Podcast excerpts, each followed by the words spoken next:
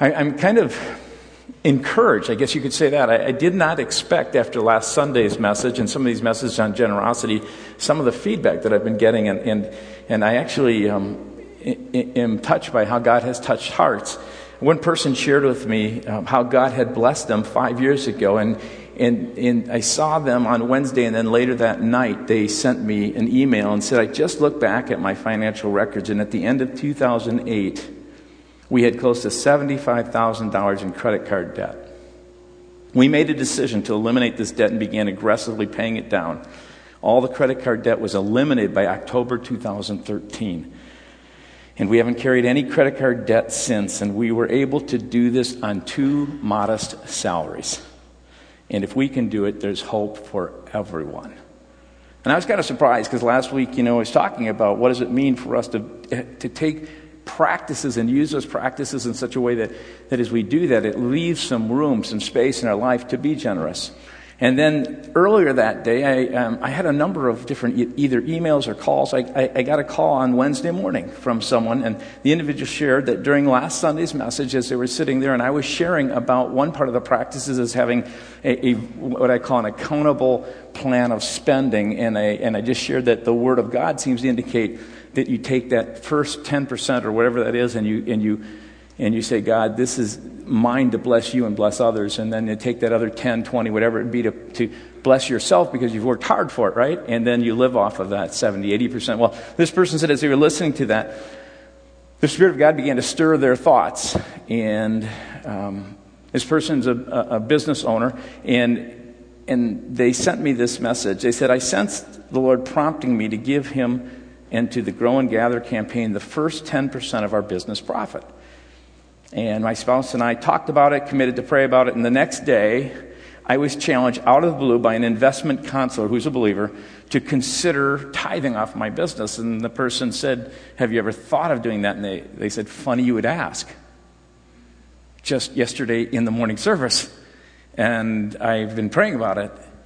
And then that person shared with me, um, that it was clear that God was speaking to me. And I called just to let you know how God worked in my life and what I believe the Spirit of God is challenging us to do. And I thought also my story would encourage others as they are considering what God would lead them to do. And I could share with you more stories, but I, I have to tell you the thing I'm most excited about is that we are seeking to do something together here.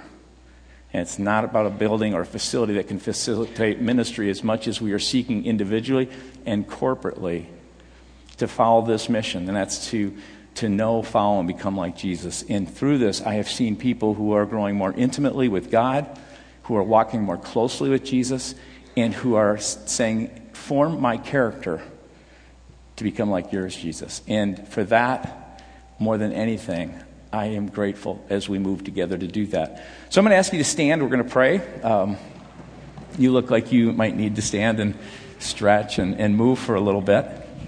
Let's pray. Father, I pray that as you speak through these words, that you have allowed for me to, to pray over and prepare and to um, put into a, a, a presentation. I, I would pray that God, you would speak to our hearts, speak to my heart, that we would hear you and we would want to know you and follow you and become like you that we might see others around us know you, follow you, and become like you. We pray this in Jesus' name.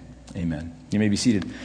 Well, what I want to talk about is this whole idea, uh, and we're on the last of this series. I, I, I, usually dread going into a series, and then I get into the series, and I'm usually going, oh, I could do about two or three more messages. Um, but this is the last, I promise, uh, in this series. And, and I just want to ask you do you excel in giving? Do you excel in this whole idea of generosity is your heart growing larger, as we've been talking about. That Grinch like heart, is it moving maybe a size larger than it was before? Paul encourages us in 2 Corinthians 8, verse 7, with this. He's writing to the church in Corinth. And he spent about a year with them. And he says, But just as you excel in everything, in faith, in speech, in knowledge, in complete earnestness, in, in your love for us, see that you also excel in the grace of giving. Isn't that neat? If, you, if you're going to do things excellently, well, here's what I want you to consider as well be excellent in this grace of giving, in this idea of generosity. And as we look at chapters 8 and 9, and I mentioned a few weeks ago in the message, that's a great chapter, a couple chapters to study, and you just can't just read it. You really need to kind of let your heart and your spirit pour over it, read it in a couple different translations, because it is, I think, some of the best verses that the Apostle Paul puts together in one section that speaks about generosity. And so, as we look at the, the uh, whole aspect of generosity, and we talk about the promise, which we're going to talk about as we get into the middle of this message, I, I want you to be thinking about what what Paul lays out here in chapter 8, and we're going to look at just a few of the different verses through here. But he, he starts and he, he begins by calling the people to a heart examination. So that's what we're going to do. We're going to take kind of a, an examination of our heart for a moment. And then he challenges them through the Word of God to, to have an attitude adjustment in this area of generosity. There are actually attitudes that keep you from being generous and attitudes that can help you. And then the last thing, he leaves them with a kind of a faith challenge. And so that's kind of how we're going to walk through this message. And the first thing I just want to talk about is this whole idea of a heart examination. And, and, and, what I would love for you to think about for a moment is are there indicators in your own heart that maybe there's some stinginess? Okay? You know how you have on your car, you have indicator lights, right? And, and when they start to flash, if you're like me, you don't pay attention to them, right? And you drive on them for a while, and if you do that, it creates greater problems. What I don't think we realize is that when we live this life, there will be times on your mental dashboard that God will be prompting you to be generous, and that indicator light will be going off, and you're saying until you finally let it burn out, I, I really don't want to respond to this. And so the first one is what I call indicators of a stingy heart. As Paul, if you look at this passage of Scripture, we're going to look at 2 Corinthians 8 and 9. He's writing to a group of people in Corinth, but he's writing here in contrasting with a group of people who live in Macedonia. So Achaia is in the southern part of Greece, and Macedonia is in the northern part. And, and, as I share this, I look around and there's a few of the guys who are in the men's Bible studies we just started, and we're doing First and Second Thessalonians, so you should be tracking with me to some degree right? He's writing to this group in Corinth, and he's contrasting with a group of people in Thessalonica. And these people in Thessalonica, Macedonia area, were under great pressure and they were under great persecution because when Paul came, he stayed with them only probably for about a month. They don't know about how long, but it was probably no more than that. And he was run out of town. And when he was run out of town, in order to get out of town, they took a guy named Jason who was rather wealthy and it was probably the house that they were, they may have been meeting in. And, and they took Jason, these guys who ran Paul out of town, brought him before the magistrate, and, and they forced him to post bail in order to kind of stop this whole Christian movement. And they were facing that kind of persecution. And Paul is writing at times in the letter of Thessalonians saying, I wish I could come. I wanted to come. I've done everything I could to come. I, I, and, and, he, and the reason against even his own desire even though he wanted to so badly against all that, he knew that if he came, that probably the bail would be, that was posted would be lost. And he knew that if he came, it would even bring more greater persecution. So he just stayed away. But we're told that the people in Thessalonica, that Macedonia area, had such a response to God. And they loved Paul so much that they would do whatever they could. And they were generous beyond belief. So Paul is writing to them, and he says, I want you to look at those people just north of you and all the difficulty they're in, because in Corinth they weren't facing this kind of pressure. And look at how they excelled in the grace of giving. And so, as he goes through this passage of Scripture, as we look at these verses, specifically chapter 8, verses 1 through 12, the first things that you find here with these indicator lights going on of a stingy heart is the first thing he kind of talks about is the indicator light of what I call a good time giver. You know what a good time giver is? A good time giver is the, it's the kind of idea that when, when the times get good, then I'll be generous. It's easy to kind of fool ourselves into thinking that I'm a really generous person, but I just can't be generous right now. You ever thought that? But as soon as the good times come, when I get my raise, as soon as I get you know, my degree and I earn that degree and I get the big bucks, and as soon as I win the lottery, and as soon as I'm in the money, you bet I'll be generous. And those are the indicator light of stinginess should be going off. Those are thoughts of a good time giver. Generosity doesn't come when you think you have the means, it comes before the means. Generosity flows from a whole different attitude, a whole understanding that is different with regard to what we believe about God and our relationship to Him. It's not the environmental issue that's at stake, Paul will say in, this, in these verses, but it's a heart issue. Generosity is not based on our present circumstances. In fact, generosity is often revealed in the worst of circumstances. You know, you know that old adage that says you squeeze a lemon, what comes out? You, you squeeze a generous person with difficult circumstances, and still generosity comes out. It's in the character before it's in the ability. Catch that. Generosity is in the character before it's in the ability. So if you look at what happened his heart, you know, the heart of this group of people who lived in Macedonia, who were squeezed with some pretty difficult circumstances, you see what comes out. 2 Corinthians chapter 8, verses 1 through 3 says, And now, brothers, we want you to know about the grace that God has given the Macedonian churches. Out of the most severe trial, their overflowing joy and their extreme poverty welled up in rich generosity. For I testify that they gave as much as they were able and even beyond their ability, entirely on their own. They urgently pleaded with us for the privilege of sharing in the service to the saints. And I mean, it's such an interesting picture. You know, we don't have a whole lot. We just maybe have just a little bit, but could we, we whatever we can do, even if it means some hardship for us, out of our poverty, out of our circumstances of difficulty, in our character, God has given grace, and we want to give that grace. And it's not about when the good times come. It's about being faithful now. Let me share you another indicator light of what I call the reluctant giver. And the reluctant giver is kind of an interesting thing. I was recalling this when I was in an elder meeting. We were talking about something, and I, I remembered this story that I had read years ago. It was a two volume set on George Whitefield. And George Whitefield, if you don't know who he was, was this incredibly great um, preacher who brought the Great Awakening. Before you heard of Wesley, there was a man named Whitefield who went around everywhere. And Wesley, the reason I think we remember him is because he helped organize this whole revival and, and work of God with methods, which is where you get the word Methodism. But Whitefield was the passion, the energy, the fire of God. And, and he came and he went through um, England, he went through America, and he was preaching, and people were opening their hearts to God. And, and one of those guys was Benjamin Franklin. And Benjamin Franklin was kind of an interesting guy. He, he said that when, when, when Whitefield would ask for money, a lot of people would say, oh, this guy is not a man of integrity. And, and here's what Benjamin Franklin writes. Some of the, Mr. Whitefield's enemies affected to suppose that he would apply these collections to his own private in, in, um, enjoyment. But I, who was intimately acquainted with him, being employed in his printing of his sermons and journals and etc., never had the least suspicion of integrity, but into this day decidedly of the opinion, opinion that he was, in all his conduct, a perfectly honest man. And he writes a little bit more and he says, um, He would pray for my conversion but he never had the satisfaction of believing that his prayers were heard. Ours was a mere civil friendship, sincere on both sides, and lasted to his death. They were really good friends. Whitefield so badly wanted Franklin to have a experience with Jesus. So here is what I call a reluctant giver. Listen to what he says.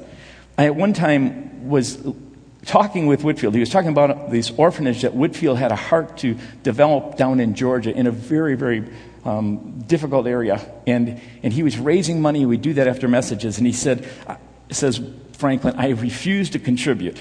I happened soon after to attend one of his sermons, says Franklin, in the course of which I perceived he intended to finish with a collection. And I silently resolved he should get nothing from me. This is the, the reluctant heart. I had in my pocket a handful of copper money, three or four silver dollars, and five pistols or coins of gold. As he proceeded, I began to soften and concluded to give the copper. Another stroke of his oratory made me ashamed of that and determined to me to give the silver. And he finished so admirably that I emptied my pocket wholly into the collector's plate, gold and all. As the sermon was going on, there was a friend of mine standing next to me who had the same desire not to give, he talks about, but by Um, but it says that toward the conclusion of his discourse, my friend turned to someone else because he had decided before he came that he wouldn't put any money in his pocket because he was so afraid that he would be, his heart would be moved. That as he, Franklin says, as, as Whitefield continued to speak, after he had emptied out his pockets, his friend started asking him and others, Do you have some money I could put in for? Now, that's kind of the reluctant giver. I'll do it if I just get moved to do so. And, and, and, and that's that second indicator. Like you, you sense prompting to give, but your impulse is right away fear, I can't do it. Or it's anger, I can't believe. You know, it's age old, but the church, all that ever asks for is money, right? And all these things come up.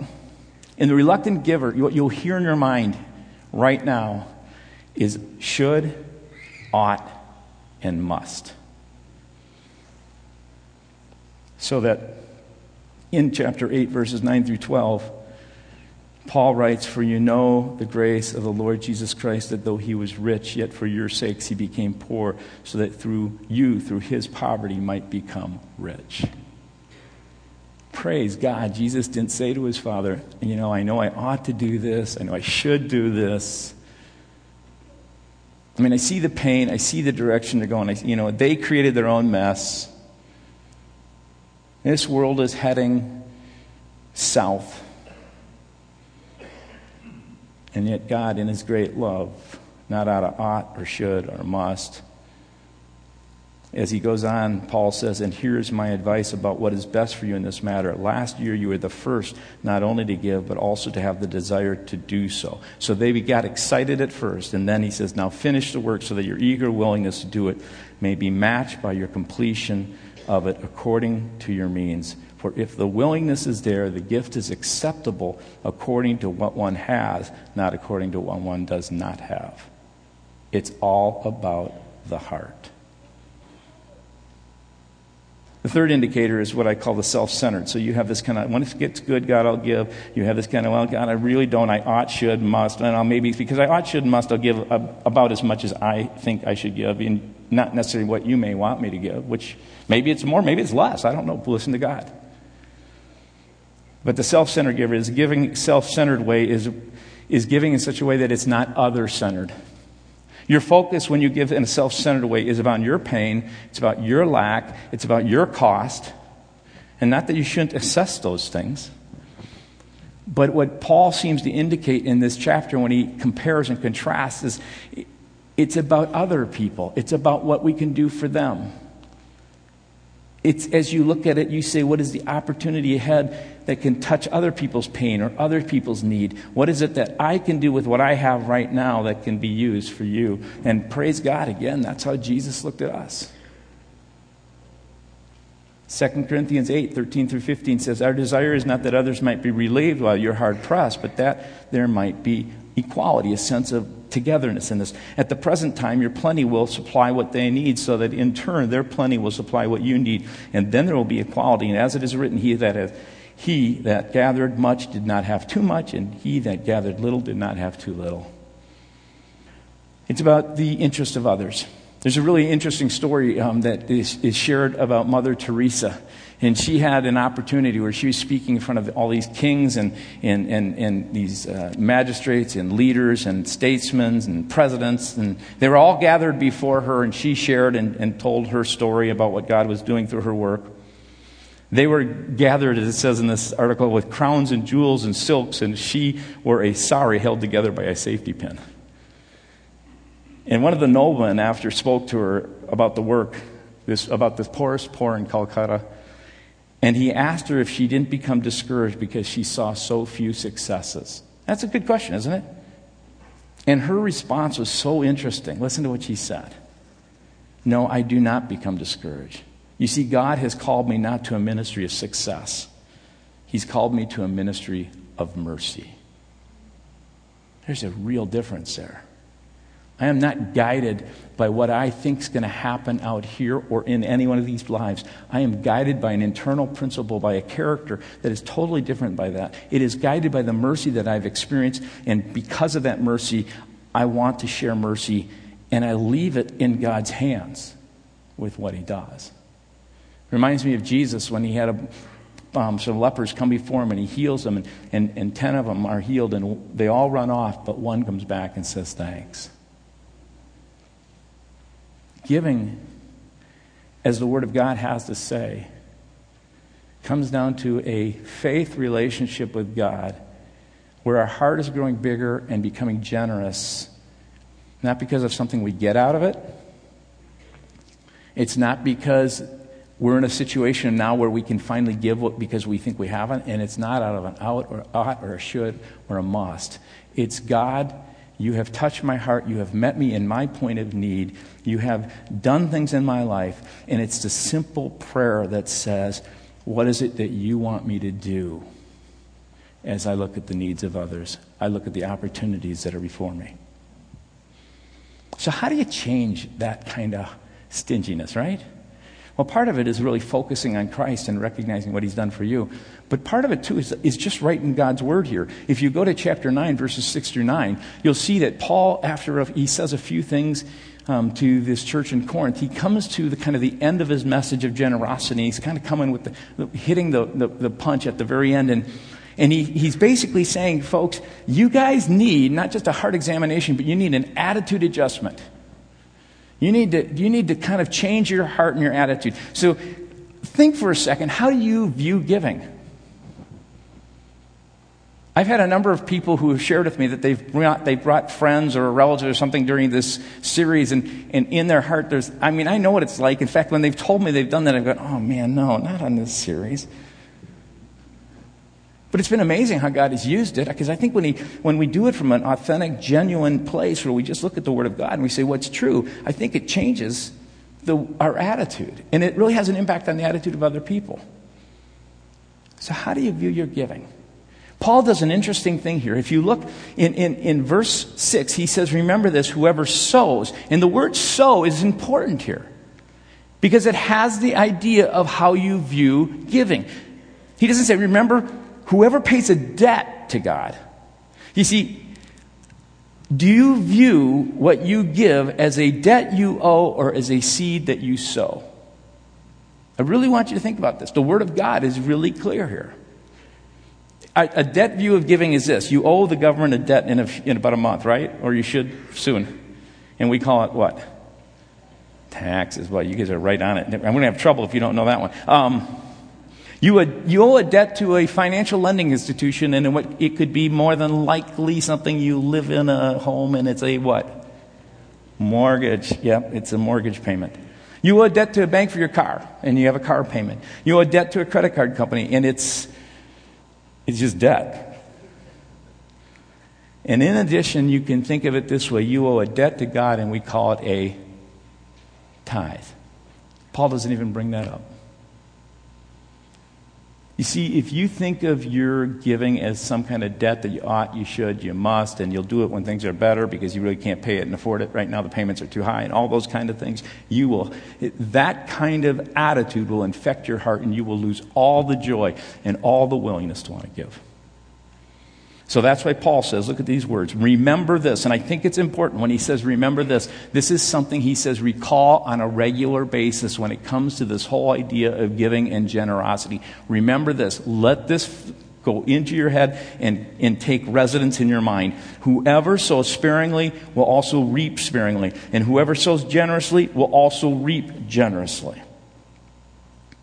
Each man should give what he has decided in his heart to give, not reluctantly or under compulsion, for God loves a cheerful giver. And God is able to make all grace abound you, so that in all things, at all times, having all that you need, you will abound in every good work. As it is written, He has scattered abroad His gifts to the poor, His righteousness endures forever. And I love this idea, remember this, because He means, in a sense, when you think of giving, think of it this way it is not a debt you owe but it is a seed you sow. And with that giving, it's like planting a seed. And there's three promises. This is what I want to share with you today. Primarily, there are three promises when you think of giving with this kind of attitude. There's what I'd call the promise of increase, There is this promise of, of um, uh, first, a promise of investment, the second, the promise of increase, and then there's a promise of blessing after an interval. So if you want to look at in, the idea of investment increase, and there's an interval from which at some point there's blessing. And the promise investment is simply this giving is not a payment of a debt, it is an investment opportunity. Have you ever thought about it that way? Jesus at one time said, What are you storing up for yourself? Things here on earth or things in heaven? There is this sense, and he's not just talking about heaven in the future someday. He's talking about what you sow in the sense of what happens in the, in the, the realm of the Spirit and in the sense of the kingdom of God. You have an opportunity to invest with all of your life, and one of those in the area of your giving with generosity into the kingdom of God. 2 Corinthians 9 6 is really clear on this. Your giving is not a debt, he says. It's actually an investment. It's like sowing seed. That's why he says, whoever sows sparingly will also reap sparingly. But whoever sows generously will also reap generously. Now, I know your lights might be going on your, in your mind because what, what happens for us so often, and I think they're defense mechanisms, and we are trying to defend God's reputation, things like that, we go, yeah, that's the same verse all the TV preachers use when they talk about the prosperity gospel and all this other stuff. And I go, yeah, that's exactly right.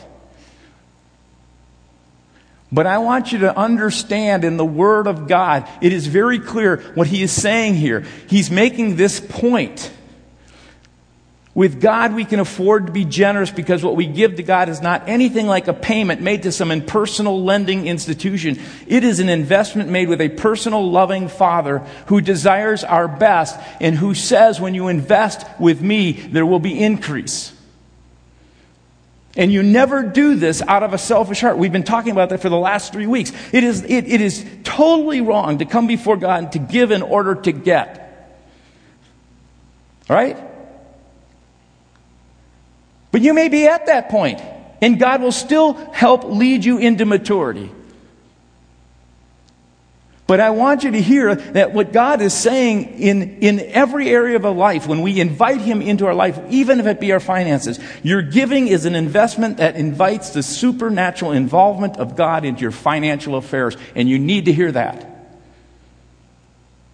We cannot just run all the way to the other end and be afraid. There is a part of Scripture that says God is in it. I'm not saying He will give you material blessing. He is saying when you begin to sow, you actually step into the presence of the kingdom of God. You put yourself under the control of God. You put yourself under the protection of God. You put yourself under the provision of God. When you begin to walk with God, you begin to start looking and saying, God, what can I do? And Jesus Himself never gave to get.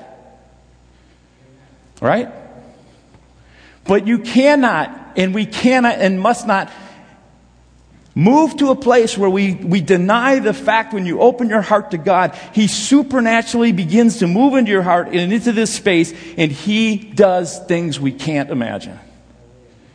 And I can tell you, it's, it's sad because I can tell you story after story in these stories where God actually has taken people who have sown their, their, their, in, in their life in areas, whether it be just in forgiveness to someone or whether it be in an area where they are eh, becoming an encouraging person. And even in their giving, when you do that, God has blessed. I could tell you countless times. And one of the reasons God does that is because He knows we're children and we need faith we need to know that we are not paying a debt to God. You are investing in God's kingdom. And he says the second promise is this there is the promise of increase. Paul purposely compares giving to a seed, not because they were just an agricultural society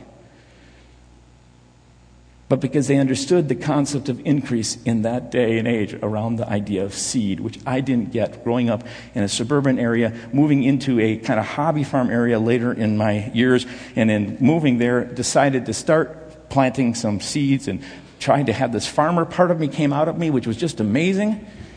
I didn't know anything about it, so the first year I planted like 10 tomato plants. Yeah, exactly. No. I had so many tomatoes that after I got done throwing them at my neighbor's cars, I still had some. There's this idea of increase. And it's just a natural law. And Paul is saying in this natural law, there is a supernatural law that when we invite the presence of God into our decision making, even in the area of our our generosity, God supernaturally does things that allows the kingdom of God to impact others. And so when you think about this, you know, do you know that two bushels of wheat by harvest yield 67 bushels? They all knew this. Three bushels of oats will eventually yield about 80 bushels. Seven and a half pounds of corn, about 120 pounds. We, we cannot get away from the fact that Paul is saying, I want you to change your attitude and not be stingy and reluctant to give and only in the good times and to do this in a self centered thing about what's my cost, what's my lack, but look at it as an investment into the kingdom of God. And as you invest into the kingdom of God, you can know, just like any kind of investment, it'll bring increase. Jesus said at one point, the word of God is like sow, a farmer who sows seed. Do you remember what the increase of that was, he said? 30, 60, and 100 times.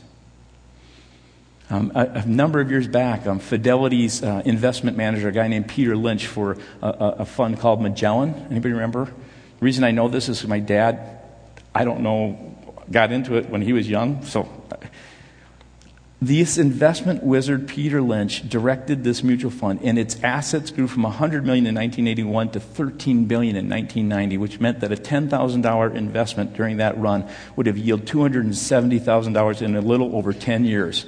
The return was close to 25%. Unheard of, right? Doesn't even yet come close to what God's return is 30, 60, 100. It's kingdom math, folks.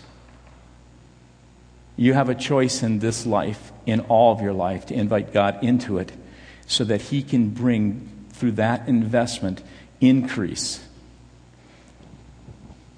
and allow for what is called the law of compounding interest to work in your life. Now, the last thing is what I call this promise of blessing the idea that after an interval, you know, when a farmer plants seed, they don't just come out the next day and go, Whoa! I meet with guys in our guys group and I tell them one of the things I want them to do, I pray they do it, is that they would journal at least five times a day. If they make that investment then in reading God's Word on a regular basis, I can promise you 20, 30 years from now, when the plant and the character of His Word begins to grow in your heart, it, it is life transforming. I, I really believe because of God's involvement, it is one of the reasons in our marriage it has grown to the strength it has. I believe it has been a part of what has helped seed things into our kids. I believe it's what God does when He begins to say, take the seed and sow it. He talks about the Word of God, but He also here, isn't it interesting? He's talking about generosity and giving. You can't, you cannot slide by that.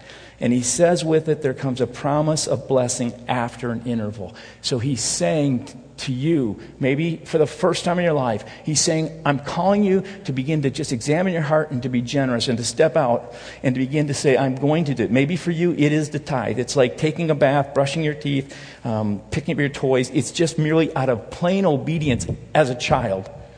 Maybe you're coming into it with still in your heart a little bit of a get to it. God knows us and loves us. We are frail. We are humans. He has created us. And guess what? He knows how to grow you up. I had a guy come to me one time after early in my ministry, and I preached on this thing, and, and I just challenged people to, to try being generous, and specifically it was in this area of the tithe. And the guy came up to me and said, You know, I've tried it after about two months. He goes, It doesn't work. and I said, Well, you know what? I just hope you keep pressing into God and not for that reason. I, I, I could just tell you generosity. I, have got notes down here. The blessing that comes from generosity, it releases joy. There's a book called The Happiness Habit, and some of it he goes through and gives some of these actual scientific studies that verify what Jesus said it's better to give than to receive. He asked, one of them was they asked 350 students to engage in a couple activities. One was to indulge their senses, take an afternoon break, buy some ice cream, savor it, enjoy it, and they you know, came back and they um, filled out things, and, and it was pleasurable, but the joy faded quickly. The other activity was to do a mere simple act of kindness. And when they did that, it had, it had measurable, lasting, through studies, they showed, empirical studies, lasting effects. And, they, and here's the quote The big finding was that people experienced longer lasting improvements in mood from kindness and gratitude activities than from those in which they indulged themselves. There is so many ways that God gives back. Jesus would say, it, Given will be given you. A good measure, pressed down, shaken together, running over, will be poured into your lap. For the measure you use, it will be measured to you. So, the last thing I just want to share with you is generosity, he says, is an issue of faith. Verses 10 and 11. Those next words are basically words where he says to them, Do you believe that God will care for you? He will provide for you, He will supply for you. Now, he who supplies the seed to the sower, verse 10, and bread for food will also supply an increase your store of seed and will enlarge the harvest of your righteousness. You will be enriched in every way so that you can be generous on every occasion. And through your generosity, it will result in thanksgiving to God. And I just ask you do you believe His word? Do you believe that God will supply and that He will increase your store of seed? Do you believe that God will enlarge the harvest of your righteousness? Do you believe you'll be enriched in every way so that you can be generous on every occasion? This is a matter of faith. And I just I have to share with you folks, faith is not just about head knowledge. It's about obedience. And, and the one thing that's really wonderful is that we're all going to stand before God someday, and He's not going to go, Did you think about it this way? He's going to ask, Did you obey what you know?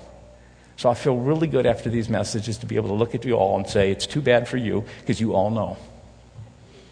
I'm, I don't hold any responsibility in this, in one sense, before the Lord. It's between you and Him. And I just felt like a good way to kind of end this. Um, when, when, and God just says, Test me in this, he says in Malachi, and see if I will not throw open the floodgates of heaven and pour out so much blessing that you will not have room for it. Do you believe it? And, and belief is not, you go, oh, yeah, that's a good verse. That's pretty cool. Do you believe it? And are you willing to obey it? And I thought it would be really fun to just end with a video that makes you feel kind of good around this whole area of giving.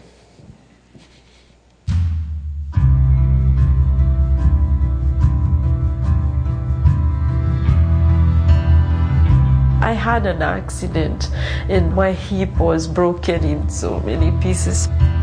I have two rods in my hip. She's an angel among us. If you watch her in the bread company, everyone comes in to see Catherine. You know, we sell the bread, but I feel like there are some people who specifically come with prayer requests, and uh, I go pray for them. One day when we were sharing, she said she was in need of a different car, that her car was needing expensive repairs. I had been saving money, but uh, I knew it wasn't enough, so I knew I would take a few years to save for it. So a couple months later, I went in and I said, Catherine, how's your car fund coming? And she said, I gave it all away. And I looked at her and, and she said there was a widow in need, and I gave her the $5,000. I struggled a lot when I gave that money. And uh, I said, I feel okay, but uh, do you think I did the right thing? I mean, I cannot give what I don't have, so I just gave what I had. I was shocked, and so I come home and I tell Pete that we needed to help Catherine with her car fund. He looked at me and he said, No, I think we need to buy Catherine a car. And I said, Okay, great. Pete called Scott and said, Do you know Catherine Great Harvest? And he said, Yes, he did.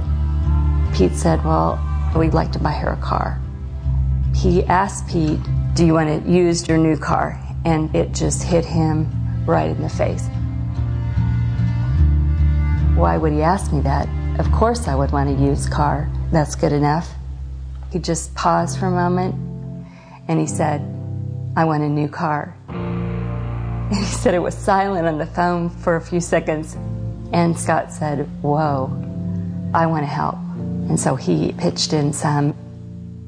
So she came to the bakery and uh, she asked me, if you were to buy a car, what kind of a car would you like?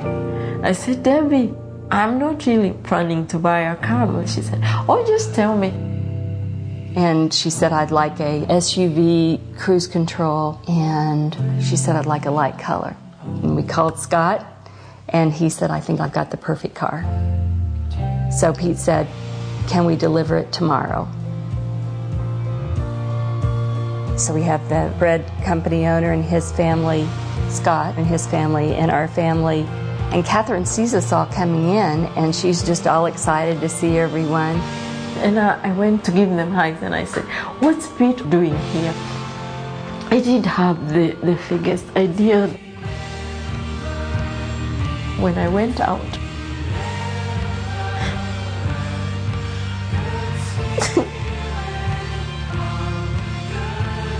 And so we walked her over to the car. We said, Catherine, this is your new car. So Oh, I said, For me? This is for me? I said, Oh, I, I knew God had many cars, but I didn't know He had a new one for me. So God had new cars for me? We all stood there in tears as we saw the joy on Catherine's face, and we got to be a part of it. And the joy of that was unbelievable.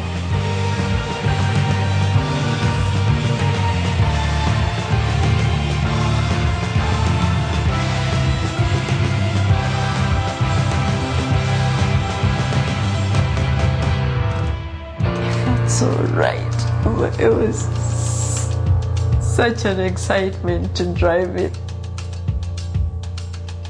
We told Catherine that we would like this to be confidential. But I kept running into people who would say, I heard what you did for Catherine. It wasn't even us, it was Catherine. It all started with Catherine giving of what she had to a widow to help her, and it just continues on. Generosity begets generosity. We don't give in order to receive. We give because it's the nature of Jesus Christ. He gave us His life. So we, we have the, the DNA of Jesus Christ of giving. Yeah, so this is one story I would never forget in my life.